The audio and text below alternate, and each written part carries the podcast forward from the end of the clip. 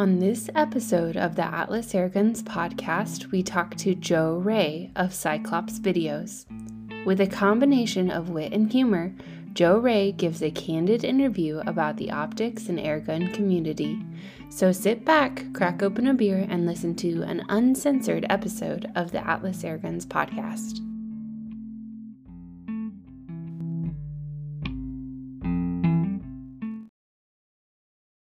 So you're a humorous guy and you're obviously in the airgun industry and overall you're in obviously the optics industry and the gun industry. I saw you post that woke joke vortex video and that was really hilarious. What was the inspiration behind that? Well actually man uh, vortex has actually been a good company to me man. It's just uh, I had uh, some of my buddies, man, that are just vortex Nazis.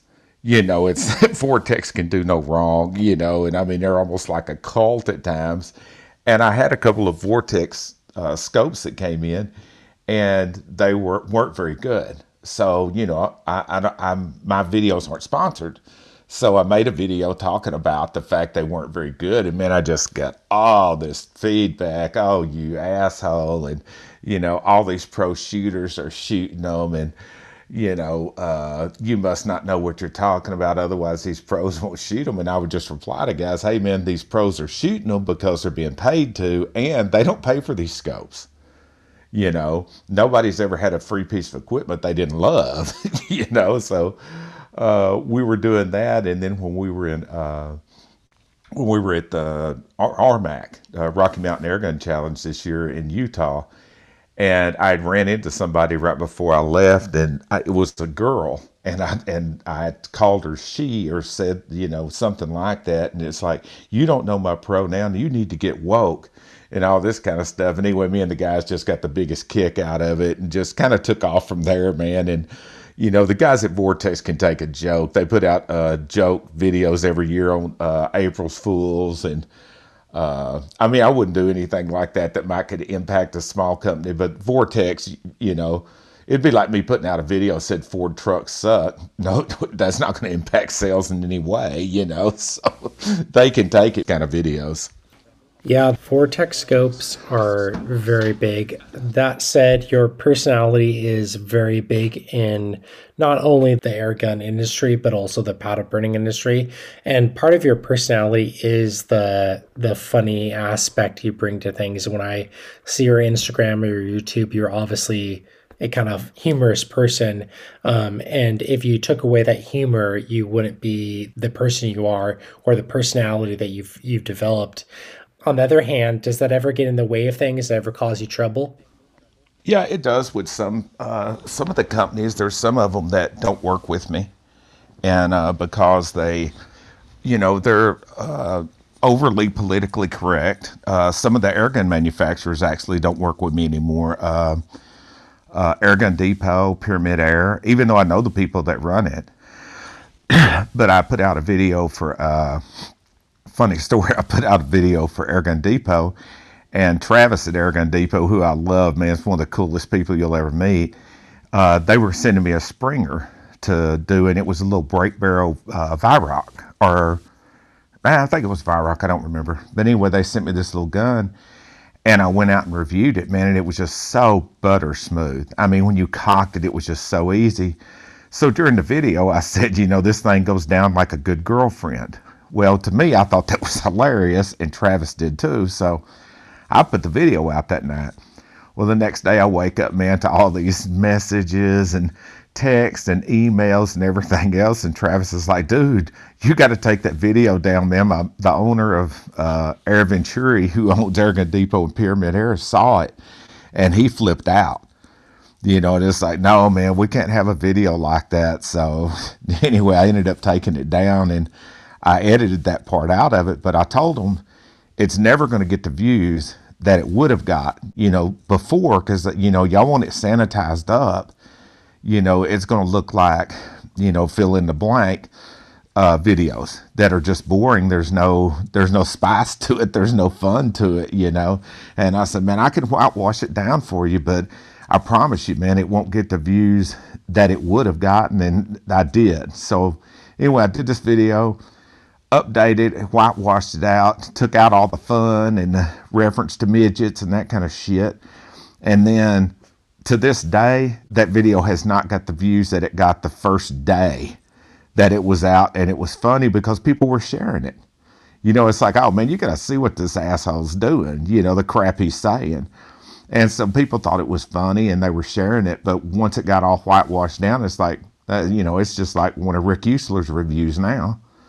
You know, it's, uh, you know, there's no fun to it. He's just going through the facts and, you know, mostly fluff. So, you know, but uh, there's quite a few of the, the optics companies that don't want to work with me because they, uh, you know, they've seen some of my videos, they've heard some of the stuff I say, they see some of the stuff on Instagram.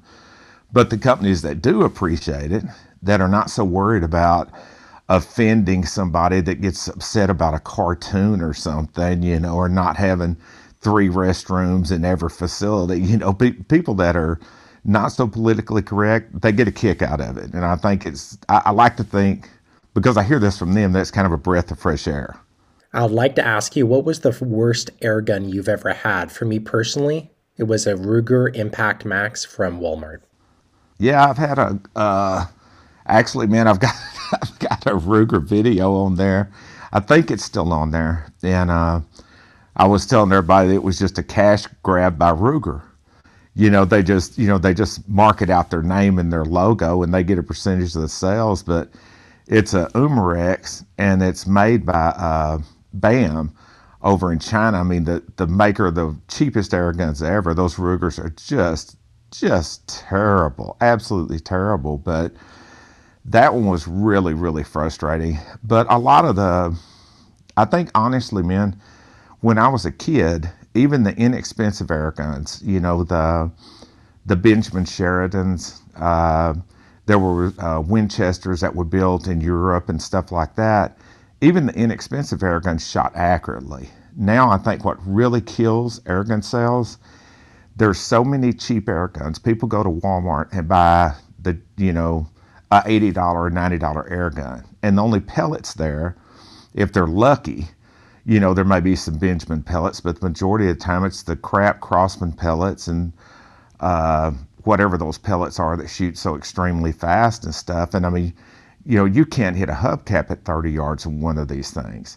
And so I talked to air gunners, or did when I was making air gun reviews literally daily, that just quit. They would go in, get one of the guns, and they couldn't hit anything. And they got frustrated. And you have to, the thing that sucks in air guns, to get a good, reliable, know it's going to shoot out of the box air rifle, you have to start at 300 bucks. You got to start the Weihrauch 30, Diana 34, something like that, and go up.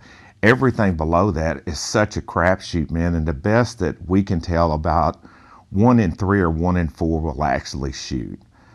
And it's a shame to say that, man. And it really sucks for the young guys and the new shooters, but it's just the way it is, man. If, if you buy an $80 air rifle, you know, the odds are by the time you get a good one, and buy that same $80 gun over and over and over, you could have bought one of the better rifles and you know from the start it's going to shoot.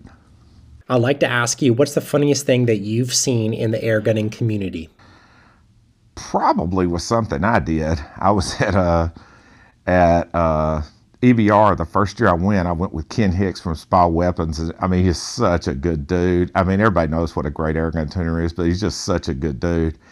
And me and him and our buddy Chris Brada, we were staying together. And I was out filming a video there one day and I was trying to film what Ken was doing when he was sorting the pellets. Well, he wouldn't let me do it. You know, he's a he's a really super competitive shooter and uh, incredibly good. He had won it the year before. So anyway, I was trying to sneak up on him with a camera. So I'd taken my shoes off and I had just had socks and I walked right, I straddled one of those great big cactus that they have there, and it caught me from the waist all the way to the butthole. I probably had two or three hundred cactus thorns. I mean, it was all over my naughty area. So I got walked over there like nothing was wrong, and I'm dying inside. And I snuck in the camper and got the tweezers out. and there was like this little camp area. So I knew Ken wouldn't be able to see me behind this table. So I'm sitting out there naked from the waist down, you know, pulling at my at my genitals, pulling the tweezers out, and turned around. I heard, and it was one of the shooters that was there from California. He was going to sneak up on me and play a trick on me. And he walked up on me, pulling cactus thorns out of my nuts. You know, he told me he'd never walk up on me again like that, though. it was hilarious, man. It, it was so embarrassing, but you know, it was just. Uh, uh, sometimes dumb stuff happens to dumb people, and it seems like it happens to me a lot. So, continuing on that thread of the airgun industry, what's the worst optic you've ever come across? Uh, the worst cheap optics being some of the uh, center points. They're the worst cheap optic. I think the the worst optic on the planet right now, especially consider what they sell for, are the Ospreys, and um, they've just got. And I mean, you can Google them or anything, search, and they just have just the absolute most horrible customer service there is. They're basically taking $80 OEM scopes and they sell them a lot at gun shows and stuff that I, I haven't I've never been to a sporting goods store that carried them. I'm sure there are some, but uh, you know, they're selling hundred dollar scopes for four and five and six hundred dollars and it's just it's unreal. And when you handle so many scopes as I do, you know what a hundred dollar scope looks like. You know what it's going to feel like it, uh, you know, there may be cosmetically some difference, but you know optically about what you're going to get. So I know what a hundred dollar scope looks like, you know, or a two hundred dollar scope looks like when I look through it. And they're selling these things for three to four to five times as much as anybody else would sell that same scope. And it's just, it's ridiculous. But uh, probably mm, in the budget scopes, it's got to be the center points. I mean, they're just, they're just a joke. You know, as a matter of fact, anybody that's listened to this, if you own a center point, uh, they're owned by Crosman, I believe. But you can call them and ask them about sending one back re- for repair, and they just ask you, "What are you talking about?" You know, it's a center point. You just throw it in the trash. they don't have a repair area. There's nothing to repair. If there's a problem, you just throw it away. You know, and uh, but of the of the scopes that are not at the very, you know, it's like anything else. The absolute cheapest there is is going to be bad, but the the Ospreys, there, uh, there's no amount of money they could pay me, and no amount of stuff they could send me to ever do a review for them because, you know, it's one of those it's one of those optics companies. I already know I'm going to blow y'all out of the water because I know how bad you've screwed over so many people. So that you know, I don't I don't want my name even attached to what y'all do. What should the consumer want in optics? Well, me personally, I think as far as the airgun community, which I think really highly of all of my friends in the airgun community, uh, so many of them want a 20 or want a 10 yard minimum focus. And I understand, and if I lived up north and I shot in my basement five months out of the year, I would you know, I, I, that that makes perfect sense. But for the majority of us, people that live in the South or along the coast or something, or they don't go out and shoot their air guns in the winter, if you, there's no need putting that on your checklist of have to have if you don't use it. In my personal backyard, I shoot, uh, my target is set at 38 yards. That's how far it is from my back porch. That's the furthest I can shoot. When I take my guns to the range, I never shoot them inside 25 yards. And if you have a scope that minimum focuses, if you have two identical scopes, one of them goes down to 10 yards, the other one goes to 25. It's not just a matter of threading something in there so it'll turn further. You give up a lot for that extra 15 yards, and what you give up is field of view. As an example, if both of these scopes were, say, 4 to 16, one went down to 10, one went down to 25 as the minimum focus at 100 yards, if the 10 yarder had, say, on any given power, let's just say 10, at 100 yards, if it had a 50 foot wide field of view, the one that went down to 25 would have about a 65 foot field of view. It's that much difference. I mean, it's like, you know, a time and a quarter the field of view. as what you get with, with not having to go down to a minimum focus. That's the reason so many of the really, I mean, very, very top end scopes, minimum focus down to 50. If they have a minimum focus, they'll go to 50. Now, they, they can get it down to 25 because the difference in the field of view between 25 and 50 is very, very minimal. The difference in the field of view from 25 to 10 is huge. And so many guys get that on their list. I got to have this, I got to have that, I got to have that. And they don't realize what they're giving up. And to me, I think that's I think that's a mistake air gunners make. But the air gun scope manufacturers market that so heavily, they've got beat over the head of it with it so much that they get it in their head, I've got to have that. You know, you absolutely have to have it. And it's hard to talk guys out of it until they see two very similar scopes in the same price range side to side, and they'll look through one and go, wow, this is a lot brighter. And it's like, it may not necessarily be brighter. You're getting such a huge field of view, the eye box is a lot more forgiving. You know, the distance your eye has to be from the scope is more forgiving. You know, you, you give up a lot to take to go down to a minimum of 10 yards. And anybody that tells you different is a liar or they're not knowledgeable about it. It's just, uh, it's a fact. And uh, there's a buddy of mine that has a channel. His name is Ilya, and his channel is the Dark Lord of Optics. And he actually designs rifle scopes. And guys that are in the optics industry will tell you he's probably the most knowledgeable guy on the planet when it comes to rifle scopes. And he'll be the first one to tell you there's no trade off. You know, you give something up for everything you get. And that's one that's one of the trade-offs to go down to a 10-yard minimum focus when you may not need it, it may not ever use it. But a lot of guys you can't talk them out of it. You know, that's just the way I see it. If you were a normal consumer, given your knowledge, what would you want out of optics versus what is currently offered in the market? If I were being the consumer or on the consumer end, I think the primary focus should be on quality of the glass, quality of the mechanism. And I think, you know, there's big upsides to each. But for me, at the end of the day, the scope is a tool. You know, it's like having a wrench that changes sizes. If your scope won't hold zero, it won't track repeatedly, and it doesn't have to be perfect, but if it's not consistent, if it's not a tool you can count on, then it's useless. And I think too many consumers, they have, you know, 10 check boxes. You know, it's got to have a zero stop, it's got to be illuminated, uh, it's got to have, you know, reservable turrets, it's got to have 10 mil revolution per turn.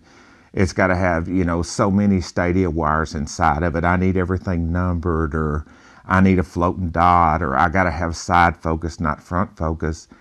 And there's a lot of check boxes to get.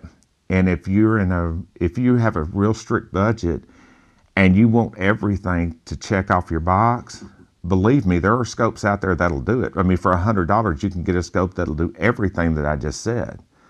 But at the end of the day, the, there's no way to build the mechanics inside of it to come in at that budget for a hundred dollars and to be reliable and be good. It's just it's an impossibility. It would be like building a brand new twenty thousand dollar car that would run five hundred thousand miles. It's not going to happen. You're having to cut so many corners. Something's got to give because you just made this giant checklist of what you want, but you have a very very low budget. Which there's nothing wrong with that. Everybody has a budget, but instead of concentrating on all of these goodies that you may not necessarily need, you could get something for $100, something like a Hawke Vantage 2 to 7.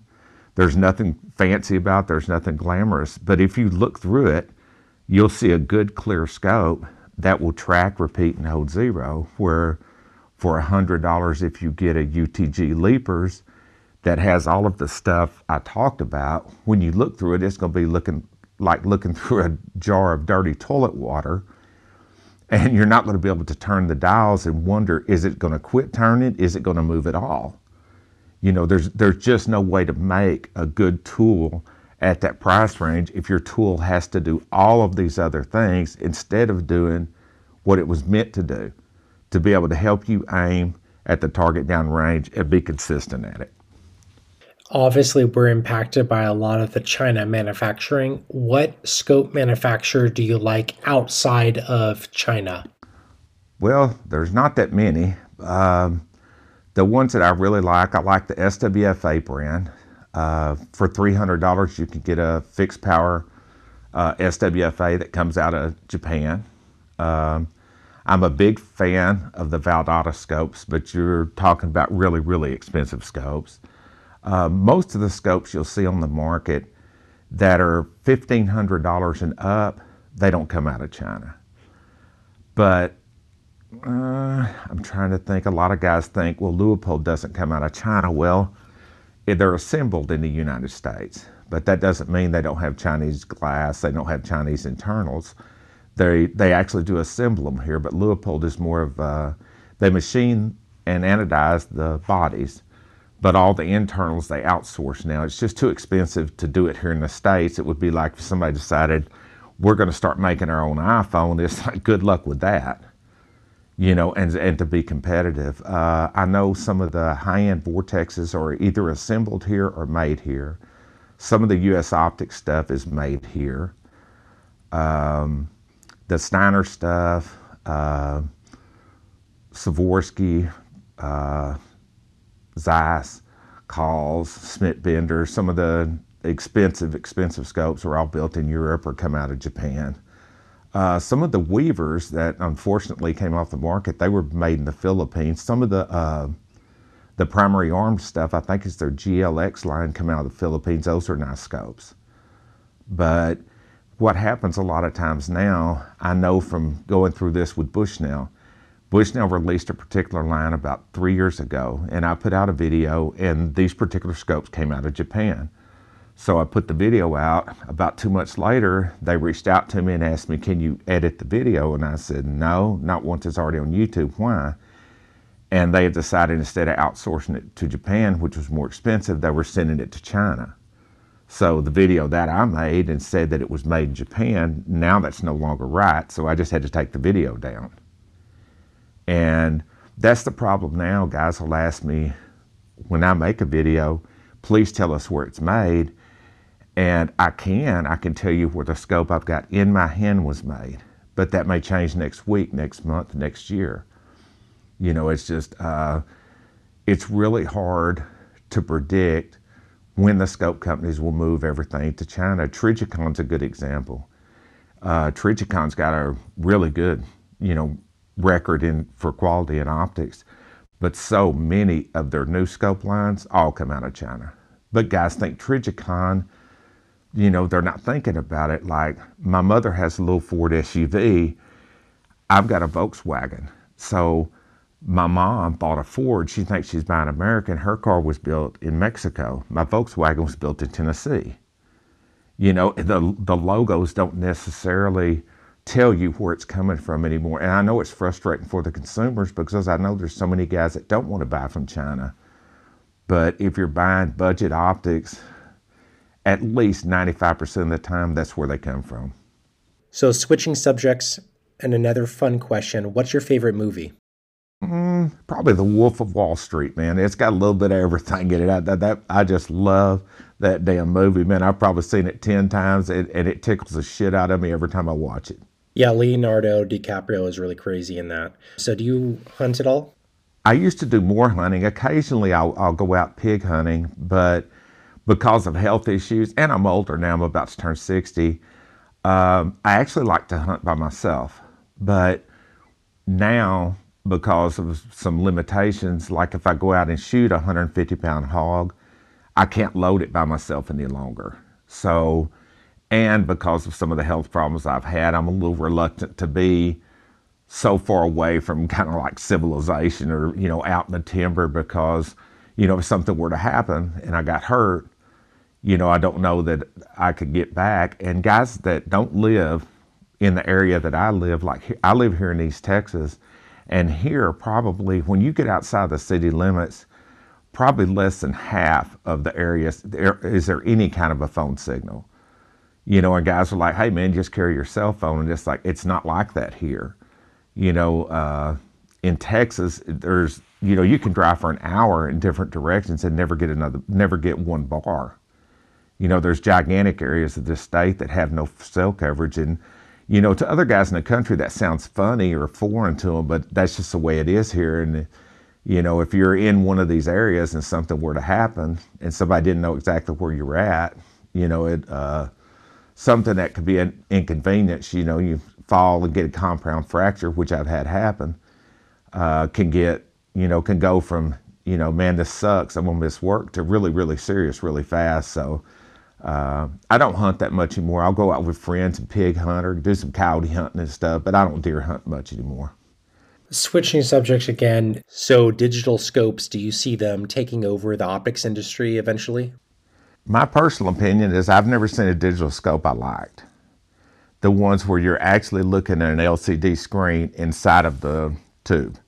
I've never seen one I liked. Um, I think that we're a long ways away from it until the the companies that make these things. And you know I thought maybe like when the Apple Watch came out maybe some of that because if anybody that's ever saw you know looked at one of those the screen's incredibly bright and crisp and clear. Uh, until they can get that kind of technology into an optic I don't think guys are willing to trade because good optical quality when you look through the scope and then you look through an LCD I mean it's it's not even you know it's not even close as far as the quality of the picture and the dependability. You got to have you know batteries and everything else. I think my personal opinion, even when a time comes, and it will eventually get here, that most optics will be digital. I think there will still be a lot of hunters that'll you know demand an optical scope. In the same way, there's a lot of guys still in the area I live that won't use a scope period. They, they only trust iron sights.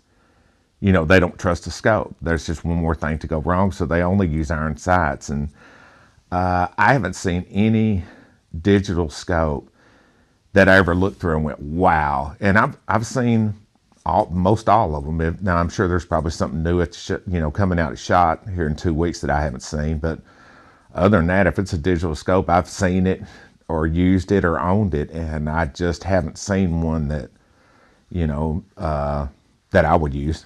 I'll put it like that for recreational shooting or hunting. I, I've never seen one I want. Do you ever get content creator fatigue of any kind? No, I really don't. And I think a big part of it is uh, I don't have any sponsors. I think for me personally, it was the right choice. Uh, I do have one affiliate with an with an optics company, but I don't have any sponsors, so I don't feel obligated to make a video. You know, I don't feel, uh, I don't know. I, I you know, I, I, know guys that have got burnout and guys that get all caught up with uh, uh, how many subscribers they have or how many people are watching their videos or how much positive feedback. Uh, it can, you know, it can make you burn out. But most of the guys that I know that have quit you know, if, if they haven't quit YouTube, they've cut down to almost nothing, where rarely they'll put out a video. And, and there's quite a few of the airgun guys like that, that sometimes they'll go weeks or months. Uh, you know, they got a lot of it, they have other stuff going on in their life, and it's, you know, it's time consuming. But part of it is in the in the comments that you get, man, it there's so many trolls out there. And to a lot of these guys, man, you know, it wears them down. You know, guys are just you just get hammered for anything, you know, and uh, critiqued and, oh man, you suck, or, you know, you're not as good as you think you are, or who do you think you are? You know, I could, you know, I'd kick your ass if I ever run into you. And, and to a lot of these guys, man, it, it really wears them down. You know, the negativity of it really wears them down. Uh, for me, um, it, it, just doesn't faze me, man. There's a, there's you know a couple of dozen people in the whole world that their opinion that I care about outside those couple of dozen people I give a shit what anybody says. You know and I mean I, I genuinely mean that it's not just me you know saying that. I just I don't care what you think you know uh, I know guys that are my age that they'll talk about their high school years and they you know they slept with all the cheerleaders. They scored the touchdown. They made straight A's this this and this you know, uh, in certain groups, it's like, was I the only regular kid here? You know, I was just another kid in high school, man. I was never any of these superstar stuff. And on YouTube, it's like, man, I'm just another dude doing YouTube. There's nothing special about what I do. And the guys that do go out of their time, go out of their way to critique you or rip into you, I just look at them and think, man, you know, I kind of feel sad for you, man. I feel bad for you. You know, it's not affecting me. I just, I feel bad for you that that in your free time, and everybody's time is at a premium, that you choose it to tear into other people. And I think, man, how sad is your life got to be? You know, so it does. It just doesn't affect me, man. So, uh, and a lot of times, what I'll do, I'll have. Well, at, at the time we're recording this right now, I've got. I counted this morning. I've got 11 videos on YouTube ready to be released. I mean, the thumbnails are made; they're ready to go. But I'll I'll kind of do them in batches, and that way, if I want to take a month or two off, or a few weeks off, you know, if I'm at uh, the Rocky Mountain Airgun Challenge, or like this weekend, I was at the Dallas Safari Club, or if I'm off in Missouri shooting with buddies, or you know, decide to travel to Florida, I'm I don't have a schedule that I have to keep where I got to get I got to get back out to the range, or I got to get back in the studio. You know, I have so many made up that, you know. Uh, I, it doesn't affect me. You know, if I take a couple of weeks off, I don't, you know, I don't, I don't worry about it because I have videos in the queue, and I think that helps me a lot with the burnout part. Uh, the question I have next for you is stupidest criticism of your videos that you've gotten. Hmm. Well, the cruelest, I had a guy tell me that he, uh, I had opened up and was telling people about my uh, struggles with cancer, I had a guy tell me they hopes my cancer comes back and that it kills me. Um, the stupidest. Mm, there's been a bunch of them, I guess, and, and I get this, and the guys have heard me say this before, and they'd say, ask me jokingly, why don't you do binocular reviews? You know, wearing an eye patch, and uh, it, it you know, I'll have friends put put that in comments now, and, you know, LOL. But I've probably been asked that, you know, a dozen times seriously. Man, would you mind doing some binocular reviews? it's like, you know what, dude? That's like asking somebody that wears hearing aids to review speakers. That's not going to work out right, you know. Is that the number one question you've gotten? No, the number one question I get on my videos now is, uh, believe it or not, uh, I still get questions almost daily about uh, what happened to my eye, or you know why I wear the eye patch. I get que- I get that question, and I and I have a video. It's actually got over hundred thousand views now about why I wear the eye patch. But I get asked that at least once a day. At least once a day. Favorite powder burning pistol or rifle? Favorite powder burning rifle easily an Anschutz 6454. They're kind of a vintage uh, single shot 22. I used to shoot in, uh, when I was much, much younger. Shot competitively in uh, rim fires, and they're just terrifyingly accurate. I'm actually trying to find another one now. And uh, hopefully, I'll have one I can do some reviews on on my channel. But oh man, like so much vintage stuff is so expensive. Uh, favorite pistol, that's easy. A Thompson Center Contender. I owned a couple of them and uh, oh man, I just I just had the best time with those things, especially in the smaller calibers, 218Bs and uh, 222s and stuff like that. Man, I mean they're they're super super accurate, and they're bulky. It's a single shot, but they're a lot of fun to mess around with. So another fun question: whiskey or bourbon? Bourbon. My favorite is the the bourbons out of the Trace Distillery, uh, Buffalo Trace, Eagles Rare. Uh, I've got a really good friend in California. He bought me a bottle of uh, Blanton's and brought me a half gallon of uh, Buffalo Trace the last time we got together.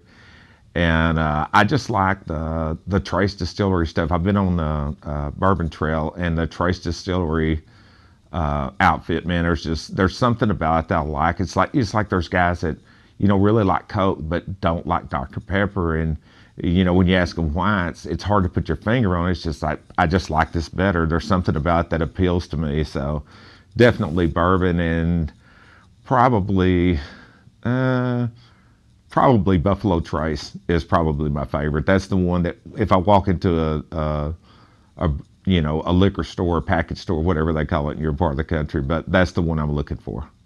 Okay, here's a different question for you. What is the most annoying thing about RMAC for you personally?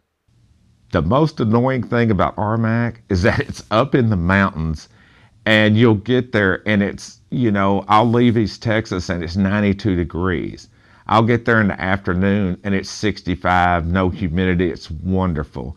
You'll wake up the next morning and go out there and it's 40 damn degrees, no humidity, and the wind's blowing, and you will be freezing your nuts off. Oh my God. You, you know, uh, the guys from the South and from Florida and stuff, every year it's the same thing, man. We show up and we're not ready for it to drop off and be that cold that time of year, but it does, man. Early in the morning, oh, it's cold. Other than that, that's the only thing that's bad about that, man. That's such a wonderful place. Okay, now the same question posed for extreme bench rest. What is the most annoying thing about extreme bench rest for you personally? The most annoying thing about extreme bench rest, and I understand it, is how strict they are. The the range rules, and there's so many uh, range captains, but it's such a huge range, and you know, anybody that's a member there is blessed to be able to call that their home range. And the people there, they realize it. And I think they actually lease it from like the state. And they're, oh man, I mean, glasses on at all times. Uh, that's usually what they get on my ass about. And, um, you know, it's just, it's a really, don't get me wrong, man. It's, they're not, bullying or anything, but they're super, super strict. And for good reason. I mean, you know, there's 50 benches lined up in a row right there. That's just on that one range, or 40, I think it is. So, you know, it, they're really, really strict at, at EBR. Okay, kind of the same question, but this time it's a positive. What is the best thing that comes to mind for you about Utah Air Guns? Uh, the people that work there, Justin, uh, Austin, everybody that works at the place, man, it truly is a is a family, and man, they're just um, everybody I've ever met wearing a Utah Air Guns uh, cap, shirt, or whatever that works there, or they're one of their shooters.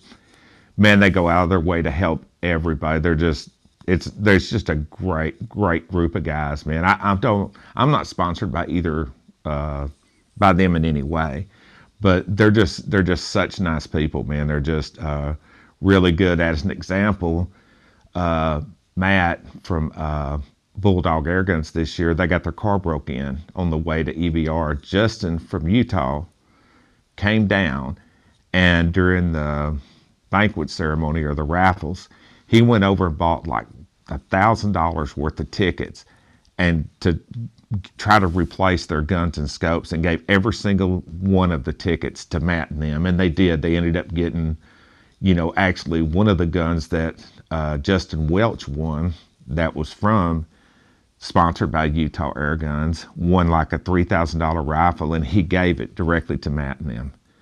You know, they're just, they're super generous. Just, oh man, they're, they're just such nice people, man. It, it, it's hard to put into words without sounding like I'm gushing or I'm trying to shoot for them or anything. But man, they are they are really that that high caliber of people. Okay, now the same question posed for Air Guns of Arizona. What's the best thing that comes to mind for you about Air Guns of Arizona?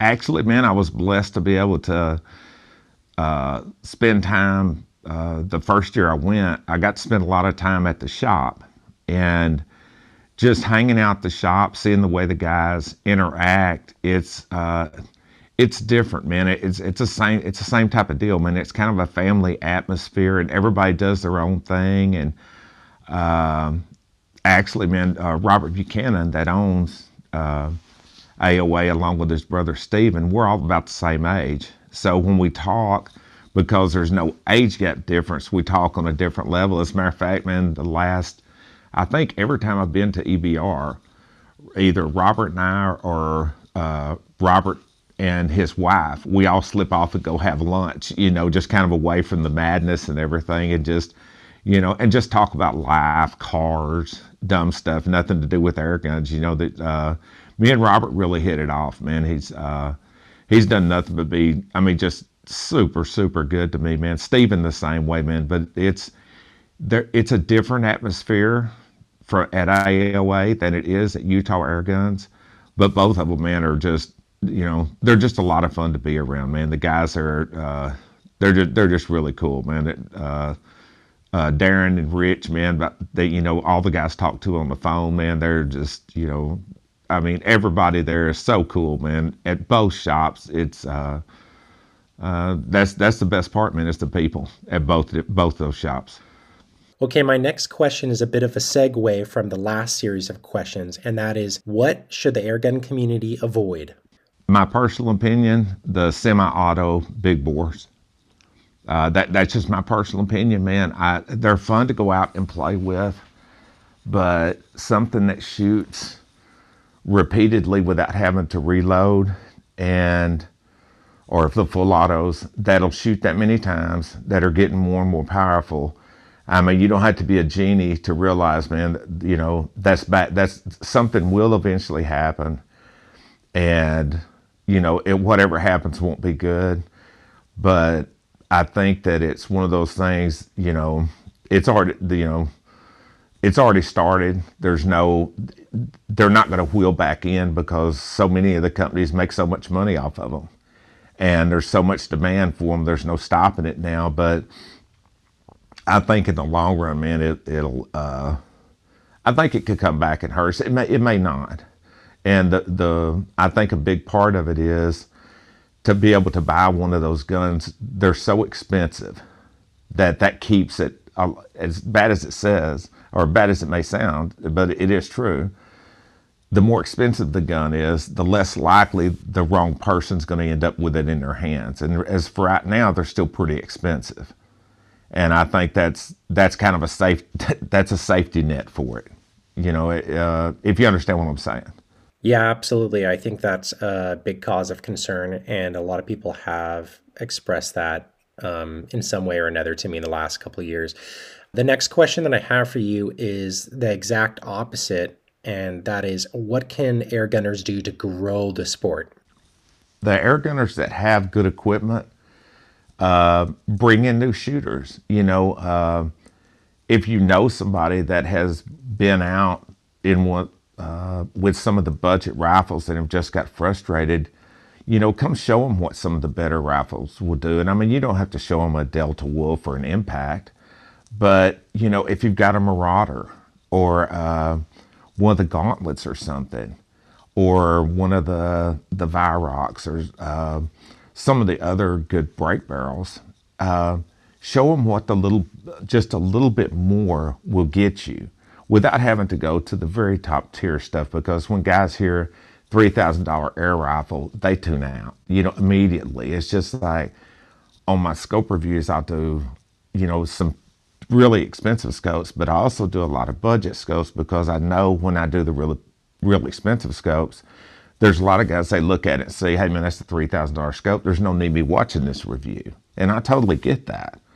But there are guys that are going to, you know, want to see it. Uh, I do know when I was doing airgun reviews, when I would do something, say along the lines of an impact, if I did a review on it, I would not get as many views as if I did a Gamo Whisper or whatever from Walmart. It, it just, you know, it's a much broader market.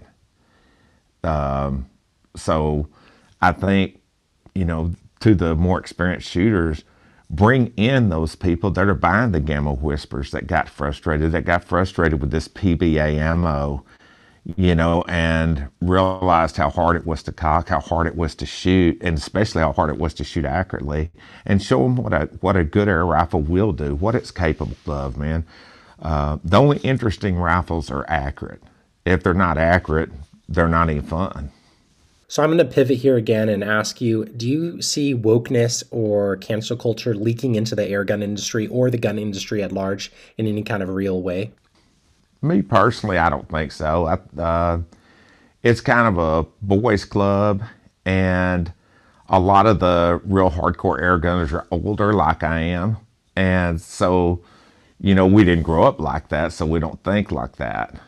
So I, I don't really see it become, you know, woke culture being something that happens a lot in the airgun community. And if it if you are one of these people that you're, you know, you're so, so super sensitive about everything, you won't enjoy the airgun community. You know, just like you wouldn't enjoy the bass fishing fishing community or, you know, NASCAR community or you know, there's a lot of different things. Um, if you're that woke and, you know, you're worried about everything, you know, you should be out collecting teapots or going antiquing or maybe knitting. You know, I don't, I don't know uh, what woke guys do, you know, but, uh, you know, go do something that's not to, you know, offend you because the one person that I do know in the world that's really, really like this and the only reason I know them is you know I'm related to them. Um, they they just you know they have a tendency to avoid those situations. They don't want to. The ones I, the one that I know well doesn't want to be confrontational, so they just get they just steer away from it. You know, and I think uh, you know I just don't see it. You know, being part of the air gun community, I just you know I just don't. I I, I can't imagine it. So for YouTube, what kind of bullshit do you put up with as a content creator on that platform? Uh, the bullshit I put up with, uh, you know, it's their platform. So, you know, they can make their own rules. And a lot of the stuff, uh, I'll try to do things that will automatically get the video demonetized because once it gets demonetized, uh, nobody ever sees it. It'll fall so far back in search that nobody will ever find it. So if it's something that I think could get demonetized, I won't monetize it in the first place. And if you don't ever apply for monetization, you can get away with most anything. And, you know, I just, you know, I just accept it. So many of the guys, you know, uh, they cry a lot about, you know, well, they did this and they did that, and they did this and they did that. And yeah, it can be frustrating because the rules never change you know, uh, the strike zone is never in the same place twice. So that part of it's frustrating. But at the same time, man, you know, it's their platform. You know, if you don't want to do it on YouTube, you can put your video somewhere else. But, you know, I've had other creators tell me, hey, man, I'm not going to put my stuff on YouTube anymore. I'm only going to put it on, you know, uh, ar15.com or one of these other sites. And it's like, man, that's great you know, if that's your thing, and they're saying, well, man, why don't you join me? And it's like, man, you know, my answer is, when was the last time you used Bing as a search engine?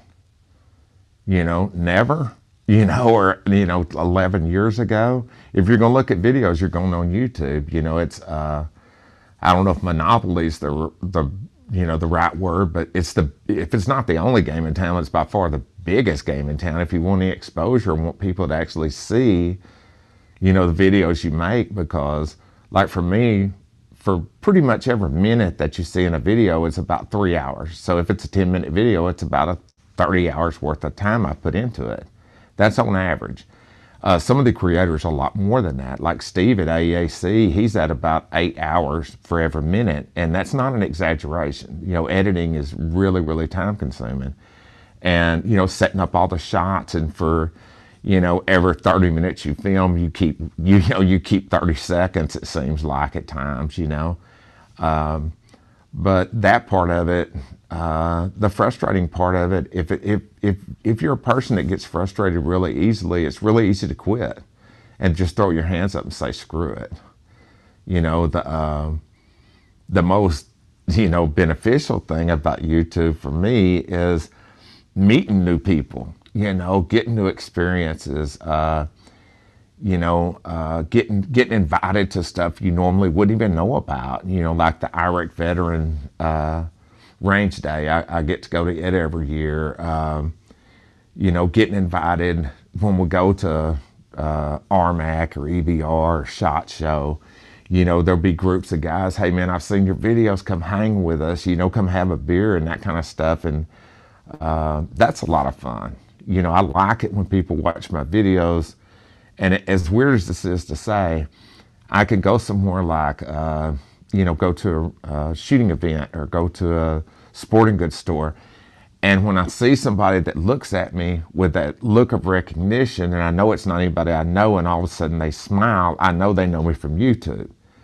You know, the fact that they smile at me when they recognize me, man, that's a big that's a big deal because I know there's YouTubers out there when people recognize them, they're like, "Hey, get over here, man! You screwed me out of my money because you told me about this piece of crap and told me it was good." You know, I don't ever want to be that guy. So, you know, that that part of it, man, is a lot of fun. If you're a new content creator on YouTube, what recommendations would you have, if any, for a new content creator on YouTube? For a new content creator, my my biggest recommendation would be once you realize, you know, kind of what genre you want to do, if you say, since we're talking about air guns, if you want to make an air gun channel, uh, get an idea what you want to do, but don't watch other air gun channels. You know, uh, it's it's it's amazing to me how many friends I have that make YouTube videos, and it's also amazing to me how very rarely I watch their videos. Uh, I spend the majority of my time on YouTube now working on, uh, you know, being better with the camera, uh, as far as the camera settings, lenses, uh, how to get the audio cleaner, how to do different transitions, different video ideas. If if you see a new creator and you watch what they're doing and it's like, man, that looks exactly like what Matt was doing or what 68 Whiskey was doing or what Ted was doing or Giles, you know, you can tell they're copying them. And you need some kind of a blueprint to start with, but do your own thing. And here's here's an example. When I started, there was about 10 or 12 of us that all had anywhere between, say, 100 subscribers to 1,000. And we were kind of critiquing each other's channels. And the main thing that these guys were coming at me with is you need to quit talking about strippers and midgets and cursing. And I mean, I just don't go, you know, just ape shit, but I'll say stuff like ape shit or hell or damn or something like this, you know. And I'm not doing it for shock value. It's just, hey, this is the way I talk, you know. So they were like, man, you need to censor that because the sponsors are never going to want to deal with you talking like that, and people are not going to want to watch your channel. Well, fast forward five years later, and of all of these all of these channels, I probably have more subscribers than the rest of those combined. And I think a big part of that is, you know, I just I'm just myself, man, and a lot of these guys you'll if you see them on YouTube and you meet them in person, you realize, man, you're nothing like you are on YouTube. You know, if if you've met me on YouTube, you've met my ass. You know, part of it's laziness. You know, I don't. You know, I'm too lazy to create a persona or anything else. But you know, I'm just. You know, my wife says it all the time. I'm Joe, no matter where I go. You know, if I walk into a doctor's office, I don't walk down, walk in, bowing my head, saying yes sir, no sir. You know, walk in, hey, what's up, dude? just like they're anybody else. You know, if I uh, if I'm talking to the guy that's you know cleaning cleaning the bathroom, man, when I go in there to take a leak, you know, walk by, hey, what's up, dude? You know, it's just he's just another guy, man. You know, I don't I don't change depending on the environment or which way I think I should be, and uh, I think that's helped, man, because I think guys realize, you know, that I'm more genuine because you know, I'm not trying to pacify everybody. I'm not trying to, you know, make everybody my friend. Man, I'm not running for head cheerleader. You know, I just like doing the scope reviews, man. I enjoy doing the YouTube stuff. And if guys like it, great. But if they don't, man, just don't watch, man. You know, you don't have to watch. You know, there's no, you know, there's there's there's gun channels out there that are that are very popular channels that I, I can't stand their videos, and I'm definitely not gonna name them by name but and I'm not talking about airgun community like that, but just just channels in in in you know that are just super super popular. But I watch their videos and it's like, man, your videos suck. I ain't gonna watch this. You know, and then there's other creators that make incredible videos, but because of their life situation, they can't upload regularly. You know. Uh, or you know if they do they might make three or four just knock it out of the ballpark videos and then they can't get to it again, you know, and it may be two months before they can do it. Well, it kills you in the algorithm. And here's a perfect example to any of the guys that are listening. If you've ever seen Dana at Mountain Sport Air Guns, he makes some of the absolute best videos out there, man. The cinematography, the way he edits, he uses some cool drone footage, man. You you you watch one of Dana's hunting videos, you feel like you're on a hunt with a buddy. I mean, he is so so good at this.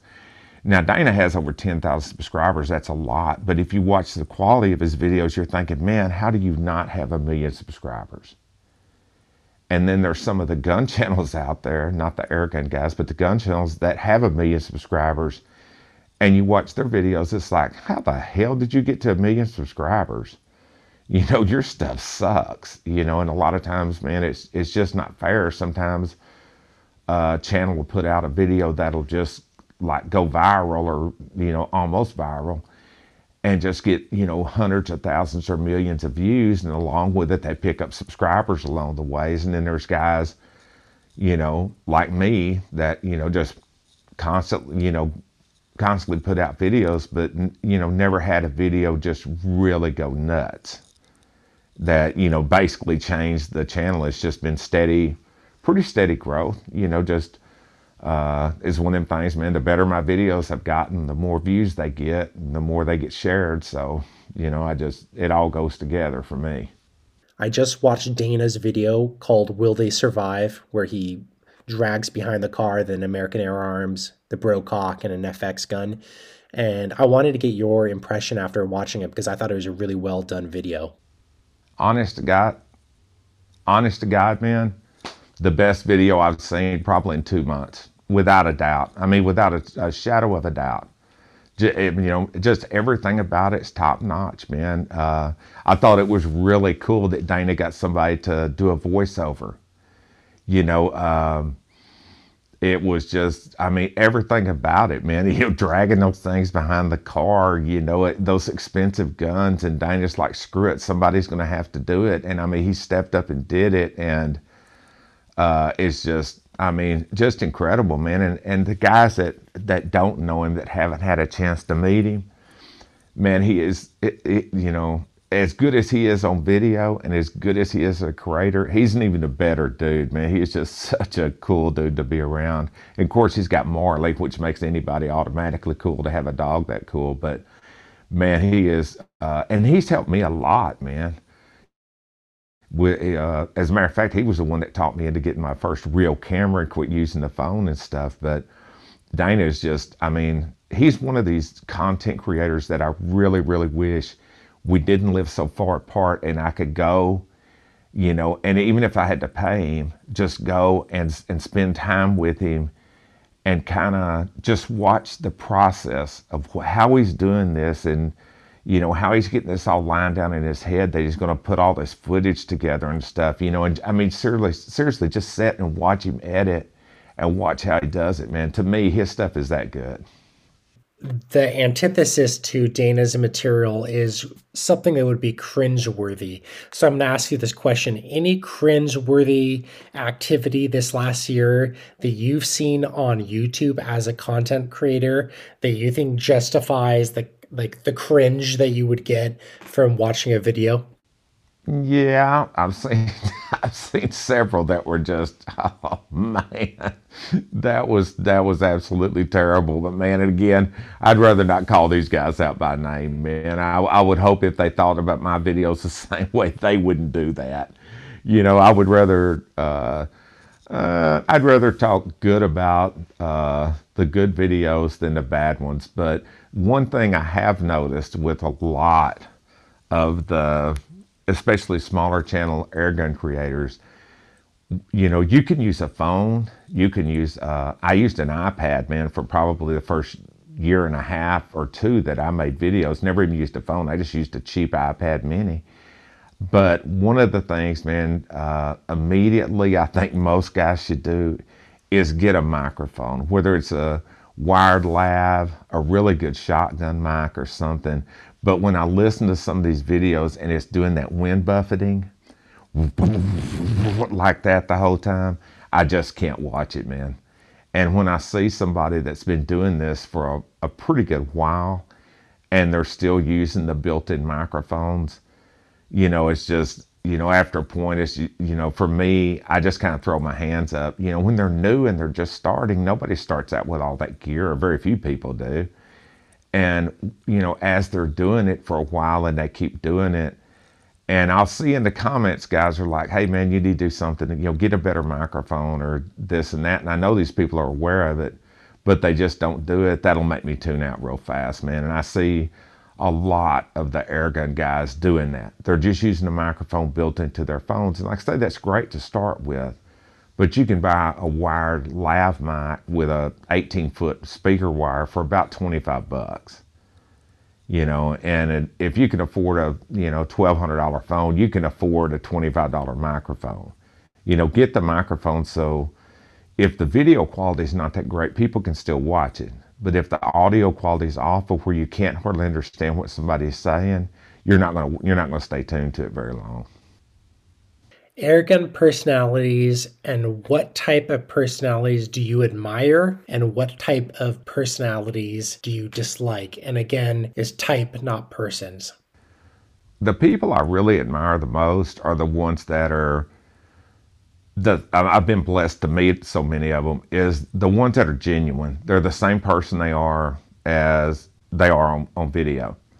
Uh, and that is the majority of them. Now, some of them, to be fair, some of these guys, you know, they have careers, they have jobs where, you know, they can't they can't be in their videos and talking about midgets or strippers or some crap like that, or be in a video scene, you know, at the rifle range and they got an open beer sitting there. These guys, you know, that can hurt them on their jobs, and I totally totally get that and I respect it.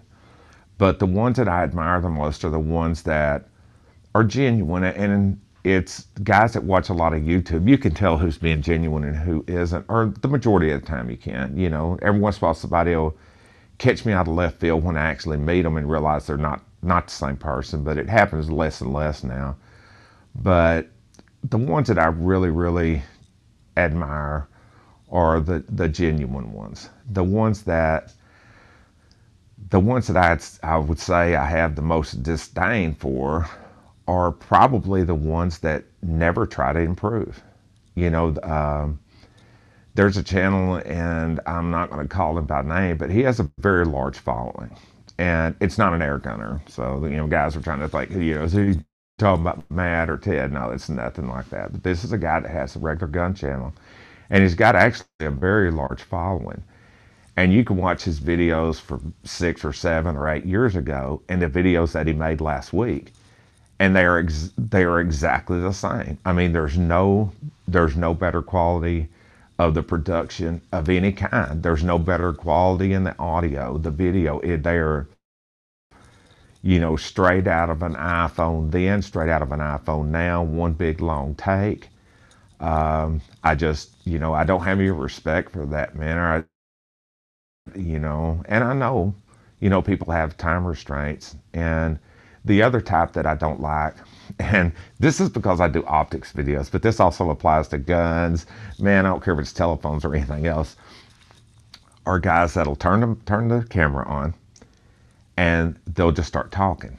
You know, hey guys, here's my review of the new whatever the hell it is, sports socks or some shit. You know, it doesn't matter what it is. And we'll stand there and talk for eight or ten minutes holding it.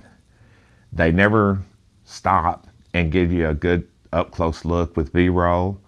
They never show it working. They just stand there and monologue for eight or 10 minutes. And then they turn the camera on. And when you, when you watch the video, it's one continuous take all the way through. You know, there's no editing, there's no up closes, there's no text overlays, there's nothing. And, you know, it's so lazy that, you know, um, those are hard for me to watch. And, and I see that more and more with the larger channels especially with like uh, you know not the airgun guys, but the the some of the larger channels out there, and regardless of what it is, I think past a point they just get lazy and they're like, you know, I've got 500,000 subscribers. They're going to watch regardless of what I put out. You know, I'm going to get a big audience regardless of what I put out, and that that's true to a certain point, but after a while, there's a lot of these creators that after a while, it's just like, I just start unsubscribing. You know, if you're not you know, if it's not even better than that, you know, then you know why keep watching it? And I, you know, that's just that's just the way I feel about it. You know, a lot of, you know, TV shows get like that after a point. It's just like, man, they're not they're not even trying anymore. You know, it's just like, man, this sucks now. I remember when this was real good, and there's a lot of channels that I, that I think the same thing about, and that's something that, you know, I don't want my channel to be like. You know, I I, uh, I don't want to I don't want to be that guy. You know, so for me, it you know that drives me to try to keep the quality up. Um, just a fun one here: barbecue, chicken or pork? Chicken absolutely chicken, man. I uh, I eat a ton of chicken, and guys don't. People that uh, don't know me wouldn't realize this. You look at me you think, man, he just seems like somebody's always got a pork chop or steak or a beer in his hand. The beer is right. But in the last probably 25 years, I've probably eat five steaks and probably three pork chops. When I was a when I was a kid, I uh, my, my uh, extended family owned a restaurant, and a lot of times they would get meat in, and after they thawed it out, they would find out that it's not the cut of meat they would want. That it might it would be steaks or something like this, and and our family was far from well off. We were definitely lower middle income or lower income, and when this would happen, you know, it's like, well, okay, we got 120 pounds of steak here. We can't refreeze it, and it's going to go bad pretty quick. So uh, my uncle, he would give it to us. And so for the next five or six days or seven days or however long it take to eat, we had steak for breakfast, lunch, and dinner. Or we might have pork chops for two weeks straight. You know, at two meals a day, you got pork chops or you're having sausage and stuff like that. So, you know, we didn't have a lot, but we always had plenty of red meat and we had plenty of pork. And by the time I was in high school, um, man, I would, you know, I mean, I, you know, I'd crawl through a minefield for a Chick Fil A, you know, and somebody could be out there cooking a ribeye or prime rib, and it's like, I'll pass, man. Let me have a potato or something. I just, you know, I just can't eat any more of it, man. I've eaten too much of it, and I've got cousins that grew up eating hamburgers. Their family owned a hamburger place, and to this day, they will not eat a hamburger. They just had a you know more than a lifetime supply, and that's the way I was when I was a kid. Over a few year period of time, I had a lifetime supply of pork chops and steaks, and now I don't want it anymore. So, one of the last questions I have for you is we have the possibility here to troll our mutual friend, Christian, aka Airgun Supremacy, also known in some circuits named as Intensity 22. Is there any way you'd like to troll him personally? Troll Christian personally? Yeah, I wish he would give up on the Deadpool uh, picture for it. You know, that's his little icon is the Deadpool.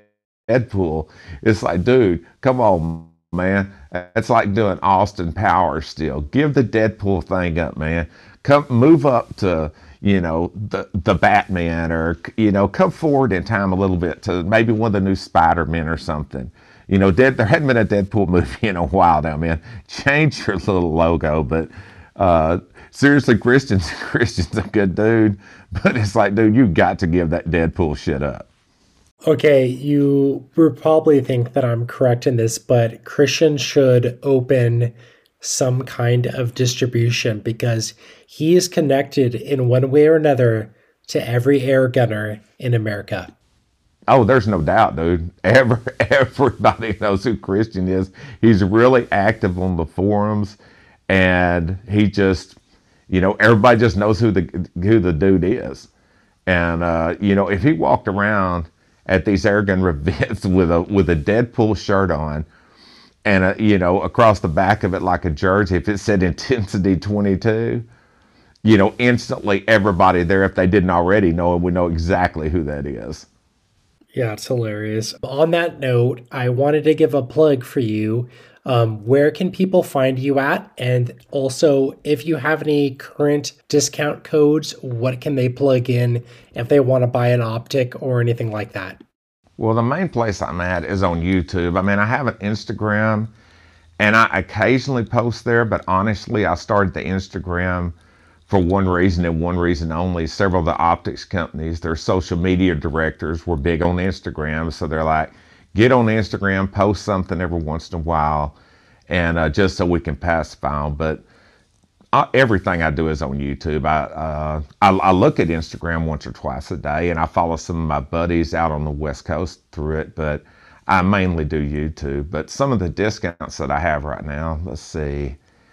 Uh, at Valdada Optics, guys uh, get in touch, it only works on the phone. But if you talk to Val on the phone and tell him that you heard about him through uh, Cyclops videos, he'll take 10% off of any scope, which when you're talking about $2,500 scopes, you know, $250 off is huge, you know. And he'll also throw in a free set of rings. Now, all the ones I'm going to talk about, except for one, I don't get anything out of. These are just discount codes that the company set up to help out guys that watch my channel, which is important to me. You know, um, at Blackhound, if you use my code Cyclops at checkout, it gets you 5% off any Blackhound optic and it gets free shipping automatically. Uh, if you use my code Cyclops, I believe it's Cyclops 15 at US Optics, depending on what it is, it'll either get you 15% or the minimum $15 off. And the majority of the time, it's 15% off. So that, that can be a real good one too. Um, at AccuFire, if you use my code Cyclops at checkout there, it also gets you either 5 or 10%, depending on what special they're running at the time. And uh, But it's a minimum of 5% off. Um, I'm trying to think, I think that's, well, at uh, Swamp Fox, if you use my code there, it gets uh, 5% off. And it's all of these are Cyclops, except for the US Optics. Uh, at Swamp Fox, it'll also get you, is it 5% or maybe it's 20%? It may be 20% off. I can't remember, but it, it's a big discount at Swamp Fox too. And then the last one that I have is with ARC, and it's my it's it's my one and only affiliate. And uh, if you use my code at checkout there, they have a it's called a combo pack, and it's basically uh, a set of rings or a cantilever mount, and then flip up scope caps, a rear bag, patches. Uh, it's a bunch of little stuff that comes in this combo pack, and it costs $170. But if you use my code, it's free. You just add that in with the new scope, and you know it takes 170 bucks off, which is pretty damn good. And they've just got the new 5 to 25 out. As a matter of fact, mine is in the closet right now. I'm taking it to the range, but uh, that one, that one I do get a percentage of the sale. Now it's a small percentage, but you know, it does help support my channel because I don't like going on YouTube hitting guys up to join my Patreon or hitting guys up to send me money through PayPal. Uh, I just, uh, I see so many guys doing it. I think it's kind of overdone.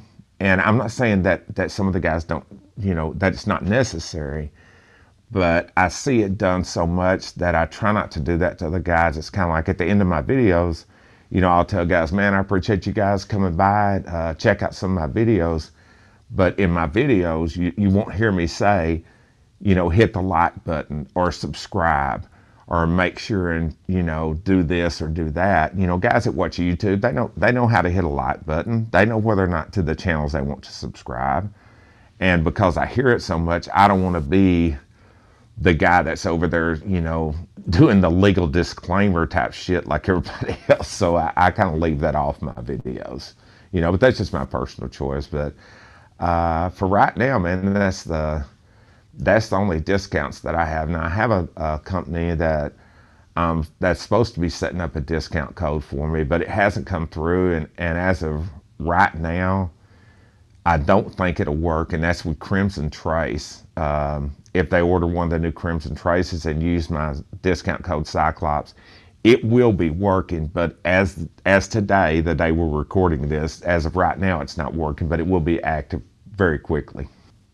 And I just wanted to quickly jump back and echo something you said earlier in this recording, which is that you don't listen to other content creators. And I do the same thing because I don't want to copy um, other podcasts, for example. So I don't listen to other podcasts. People ask that to me sometimes about airgun podcasts. Do I listen to any of them? I do not. And um, yeah, just I try to avoid listening to because I don't want to copy any of their material.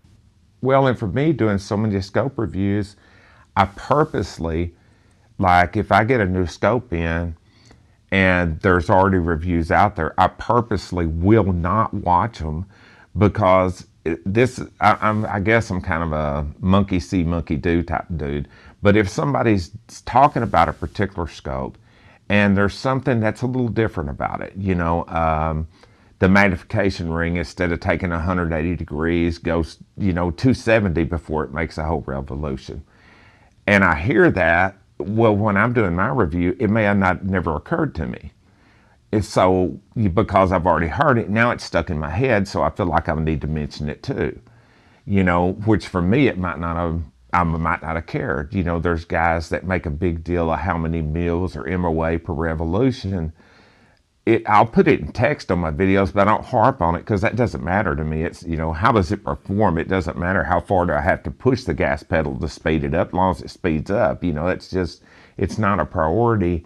But if I hear these other guys say it, it'll influence my review. So I purposely don't do it because I don't want to be parroting what somebody else said. And I don't want anything they said influencing what what I think about it. You know, I've heard um, there's a particular scope out there, the Vortex Venom, that I've seen a lot of them, and every single one I've seen is a turd. I mean, I mean, just you know, stinks up the room it's in. It's that bad. But I hear other guys talking about, oh man, you know, it's got some nice crisp glass. It's got this and got that, and it's like, you you know, you you got to be shitting me. You know, and I realize these guys aren't paying for me either. I don't pay for my optics that I review. But at the same time, it's like, damn, dude, you know, all you want to do is talk about, yeah, I mean, it's a nice straight tube that it's built on, or, you know, uh, just got the Vortex warranty and stuff. And it's like, man, let people know. If there's something worth knowing, let them know. Uh, and I, when I watch some of these other guys, because sometimes I will watch their video after mine's done, and I'll I'll see that there's something that's really lacking in the scope or something that really should be highlighted because it's it's really you know really stands out, and these guys won't touch on it, and it's like you know I, I've got you know I'm I'm going you know I've got a game plan that goes you know from point A to B to C to D and everything's going to be the same each time. And, and it's not like that. Not every vehicle is the same. Not every scope, not every rifle. You know, nothing's going to be the same between two different things. And uh, the fact these other guys won't touch on it, uh, it bugs me. And, and to be fair, there's not that many guys doing optics reviews. You know, I mean, it's, uh, and I am convinced that's a big part of the reason my channel started growing like it did is, you know, I'm you know, there's nobody else that has as many optics reviews as I do on YouTube. And, you know, plus, I mean, you know, you got a one-eyed son of a bitch doing optics reviews. That that's a little bit funny in itself. You know, so, you know it's kind of like a one-legged dude doing, you know, reviews on sneakers. You know, it's like, okay, this is gonna be different. You know, so, but yeah, I try. You know, I, I do a lot like you do, man. I try not to, you know, watch what other guys do especially if it's something I'm going to do for the simple reason I know it'll influence what I'm going to say or the way I'm going to approach something. You know, so I mean, I respect that you're doing it like that, man. I think that's I think it's a really good idea. So the very last question I have for you is do you ever deal with any kind of bullshit that's just kind of added on with that celebrity status that you'd like to share? Uh no, not I, it's um it's unnerving sometimes when somebody reckon. I mean, if I go to a shooting event, a gun event, a gun show, something like that, or you know, go to a rifle range, it's, it's not like I go up thinking people are going to recognize me immediately. It's it's not like that, but I know when I go to that kind of a setting that there's a good chance I'll get recognized by at least somebody.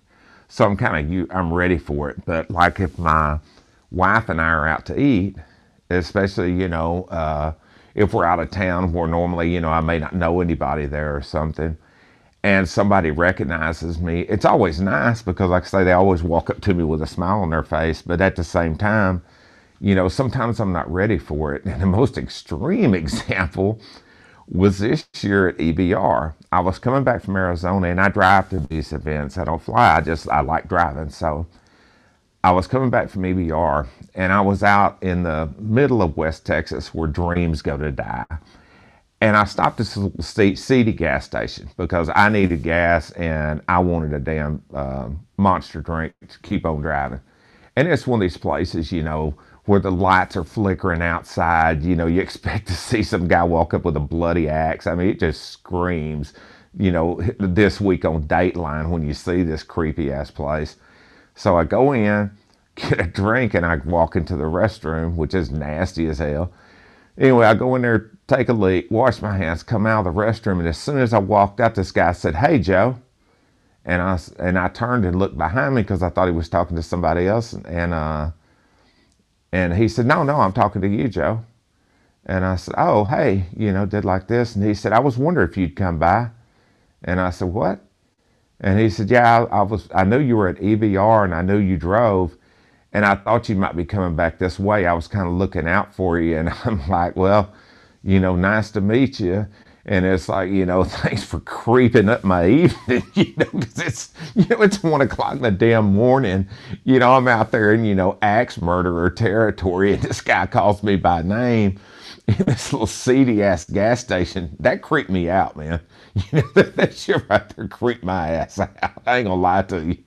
Yeah, I, I just imagine you're you're very very much a prolific author on YouTube, so that's uh that's creepy and and especially the unbroken rule not to talk to someone in a bathroom. Oh man, I went to I went up there. Well, one thing I had to piss a lot, but when I went to the Dallas Safari Club, I was with my, with my shooting buddy Mike, man and every time we went to go take a leak, it seemed like that's when somebody would recognize me. And he said, Man, what's up with you and the urinals, man? Is that the only, is the lighting in here the only reason anybody recognizes you? I said, I don't know, man. I think part of it is, you know, you're stopped right there. You know, they kind of got you cornered and stuff. But it's, it's weird, man, to get recognized. But the upside to it, the biggest upside I've ever had to this, uh, when I was going to, uh, actually going to EBR. This has been several years back. And at the time, then my channel was just getting to the size that occasionally I'd get recognized. Well, I'm going, yeah, going out through New Mexico, West Texas, somewhere out that way, man. And I'm going 92 in my little car. And I knew it was 92 because that's fast the damn thing would go. So I'm doing 92 miles an hour, got the uh, speed control set, man, in the middle of nowhere. And I just looked up in the rearview mirror, man. There was a highway patrol right behind me, and I'm like, well, shit, because the speed limit was like 80. So I pulled over, and he pulls over, comes walking up to the car. Well, I just put new tires on the car before I left, and he come walking up to the car. Well, I had the window down, and I couldn't really see him. All I could see was his torso and his belt, of course, with his gun, all that shit, because he was right next to the car. And he said, I need to see your driver's license, proof of insurance. And I said, okay. I said, my insurance is in the glove box. I got to open it to get it. And he said, go ahead. So I opened it up and uh, got it out. And I said, hey, man, let me ask you something. And I handed it over to him and I still can't see him. And I said, let me ask you something. I said, man, I just got new tires put on this thing. I said, I know I was speeding, but I said, my speedometer said 92. How fast you clock me at? And he just quit talking. And he stepped back and looked off in the car. And he said, I know you. And I said, What? And he said, I know you. You're Joe the Cyclops. And I said, What? And he said, Man, we watch you on YouTube. And uh, he called his partner and they came over there, man, and they took pictures with me for Instagram. And uh, it just, I mean, it just blew my mind, but they were so damn cool. But I, I man, as soon as I drove off, long story short, they gave me a warning. And I, uh, they said, man, we got to give you something because we pulled you over. You know, we got you on video and shit. And I said, okay. And then, man, as soon as they drove off, I called all my buddies, man. I called my wife, everybody, tell them, by God, being a minor YouTube celebrity got me out of a speeding ticket. Top that shit. You know, and I mean, if you ever meet any of my buddies at uh, EBR at RMAC, they'll all tell you the same story. Oh man, you couldn't shut Joe up about that, you know. But that that was that was probably one of the coolest things that's happened. Well, Joe, I think it's time to close. People can find you on YouTube. Where else would you like the audience to go and follow you? Mainly just on YouTube, man. If they want to look me up on Instagram, they can. Sometimes I'll post something there that I know will get taken down on YouTube, Instagram. is not as picky about what they post. And, uh, and and probably because I'm monetized on YouTube, it's a little more picky. But no, man, if anybody ever wants to, you know, uh, catch up with me, all they have to do is come come to YouTube and look me up, man. Cyclops videos, the, the one-eyed fat boy doing rifle scopes and 22s. That's going to be me. And are you on Airgun 101? Yes, I'm also on Airgun 101. Sorry, I thought I forgot about that a while ago, man. And it's a shame because I I just uh, I just talked to Giles about a week ago. I com- completely forgot about Airgun 101, but yeah, I'm on there too. Yeah, I just thought I'd mention that because ever increasingly YouTube is cracking down. Um, have you dived into the Rumble just out of curiosity? No, I haven't been on there. I tried to get on uh, ar15.com and then there was another one. I can't remember the name of it. And I applied to have my videos on there, man. And one of them turned me down and the other one uh, never even replied back. So I just, I just kind of gave up on it, man. And where I live, the internet is so slow that to, as an example, man, to upload a 10 minute 4K video takes about 15 hours where I live. It's that slow. I mean, it's almost like dial up. So to put it on a different platform, it just, you know, th- that's just another 15 hours I got the internet tied up here at home. And uh, so, uh, you know, I just do the YouTube. As a matter of fact, you know, whether guys know it or not, the Airgun 101 uh, Giles takes the video directly from YouTube, downloads it, and then puts it on his platform. So, that that's you know that way I don't have to re-upload it. So for me, the upload speed is the big holdup. As a matter of fact, the majority of time when I upload a video, I go into town, the closest town to me, and go to one of the sports bars, go in there, have a beer, and they have high speed internet and upload there. But in the residential area where I live, you can't get it. Yeah, so Rumble is probably the biggest market competitor currently against YouTube. So I would definitely encourage you to check that out. I've been encouraging a lot of air gunners to check that out because I think that eventually, obviously, YouTube wants people like you and me off.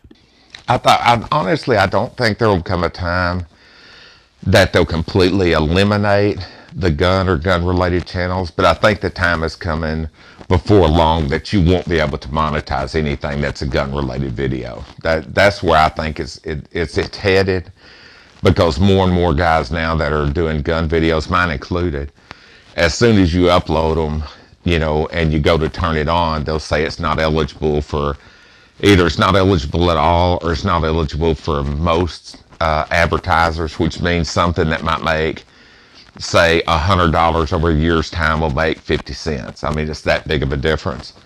So, you know, and, that, and that's part of the reason that so many guys now, you know, they do talk about, you know, help me out on Patreon or on PayPal or, or you know, that kind of thing because they get frustrated by it and you can request a review, but the review used to take 24 hours. Now it takes about two weeks.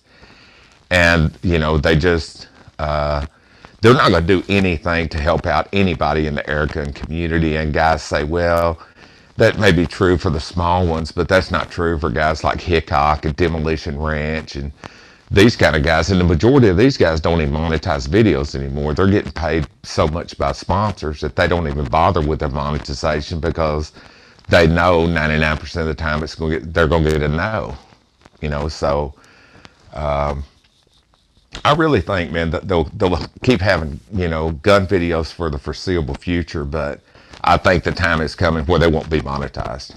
Well, um, Joe, thank you very much for coming on the Atlas Airguns podcast. I hope to have you on in the future, and uh, just thank you for coming on. Oh man, thanks for inviting me on. It's been great, man, and to the guys that you know, took time out of their day to listen to this, man. I really appreciate it. And I really like what you're doing, man. And I really, really enjoyed the guests that you've had on so far, man. You, you've got a really good podcast, man. Keep doing what you're doing. All right. Thank you so much and see you next time. See you guys.